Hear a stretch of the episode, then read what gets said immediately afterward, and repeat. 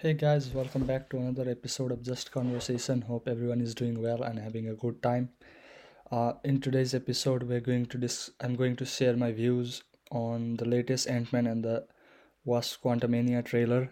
Uh, we were hoping, I think the news broke yesterday or today morning. We are going to have a trailer for the new Ant-Man movie, and I was excited to see the new trailer. You know, I I think the f- the first Ant-Man movie was very funny, and it was amazing, amazing to to see Marvel embracing the family dynamics and keeping the stake very low, which I think I enjoyed it because most of the MCU movies have very huge stake and there are a lot of things going around on.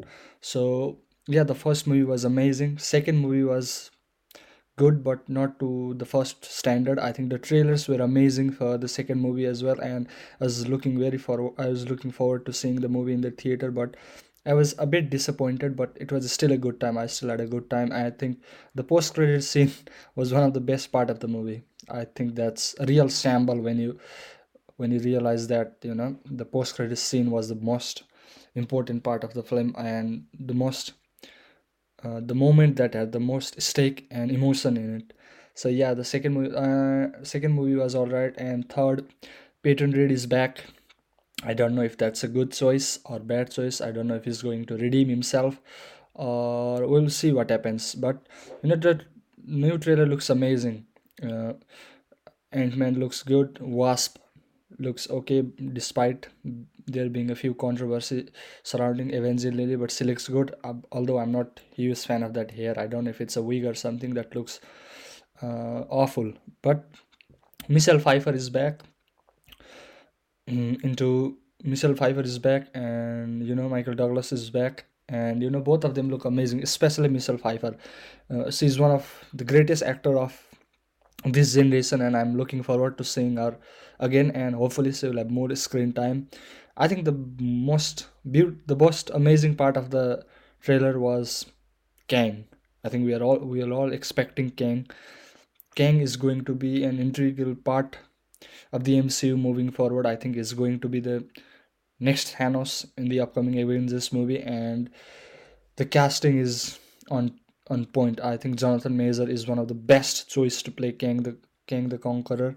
We saw a glimpse of Kang in Loki, and we saw how powerful he could be just by his voice. Imagine what he could do actually with his power. But I've never seen an actor look so calm and threatening in my lifetime than Jonathan Majors as Kang. You know, he sounds so smooth, but in those voice you realize what a big threat he is.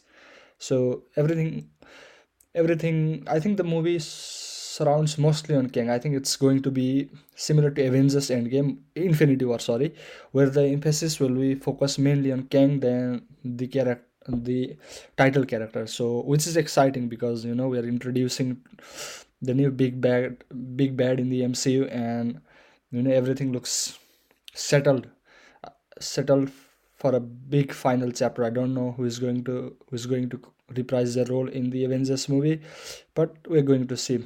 I think there was a recent report saying that Jeremy Renner uh, won't be coming back as Hawkeye in the Avengers movie. So I don't know. We'll see what happens in the near future. But going back to the trailer, the music was good. The visual effects look on point. Every actors actors and performances looks good in the trailers for most part. I think Kathryn Newton. I don't know what her name is. I think it is Kathryn Newton, but she looks amazing as well. Uh, she's a great addition to the team. You know, she looks phenomenal in her costume. I think it was just a one shot, but looks amazing. Everything on her looks amazing. And the first part of the trailer is just about just funny, which we expect from Ant Man. But I'm expecting the movie to be a lot more serious than the previous installation of Ant Man franchise uh, we'll have to see and uh, kang looks especially very very comic close to comic book you know? It looks a bit too comic as well i want to say but he looks amazing. The voice suits perfectly to the character and i think he's going to be one of many people's favorite villain in the mcu i hope they don't ruin him. I don't know with mcu what happens with villains you know? I think they have had a few they have had few success in those departments Loki, Thanos, Killmonger, Hela. these are some examples but most of the villains in mcu has been weak. So we hope that's not the case. And if this happens then it's going to ruin a lot of people people's mood in avengers in the upcoming avengers franchise. So yeah the trailer looks good. I'm excited for seeing the movie. Black panther is coming soon and ant-man will follow it up. Hopefully we'll have a streak of good movies because mcu is struggling with producing high quality movies like they did in the past. Doctor strange i really enjoyed that movie but there were still a few problems with the movie. The, the before that black widow it was a good decent movie but there were still a few problems.